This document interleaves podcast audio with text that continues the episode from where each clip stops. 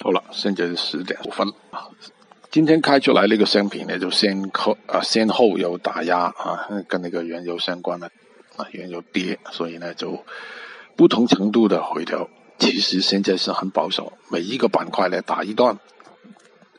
啊，群众呢就看了啊，打一段就不放心又看，呃，一段一段来做是真的比较好。就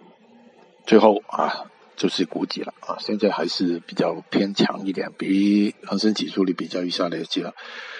呃，恒生指数有超过百分之六十见顶啊，刚才那个拉动有可能是见顶啊，现在就轮到我们了，我们那个股指了，跟它互动啊，看看这个情况怎么样。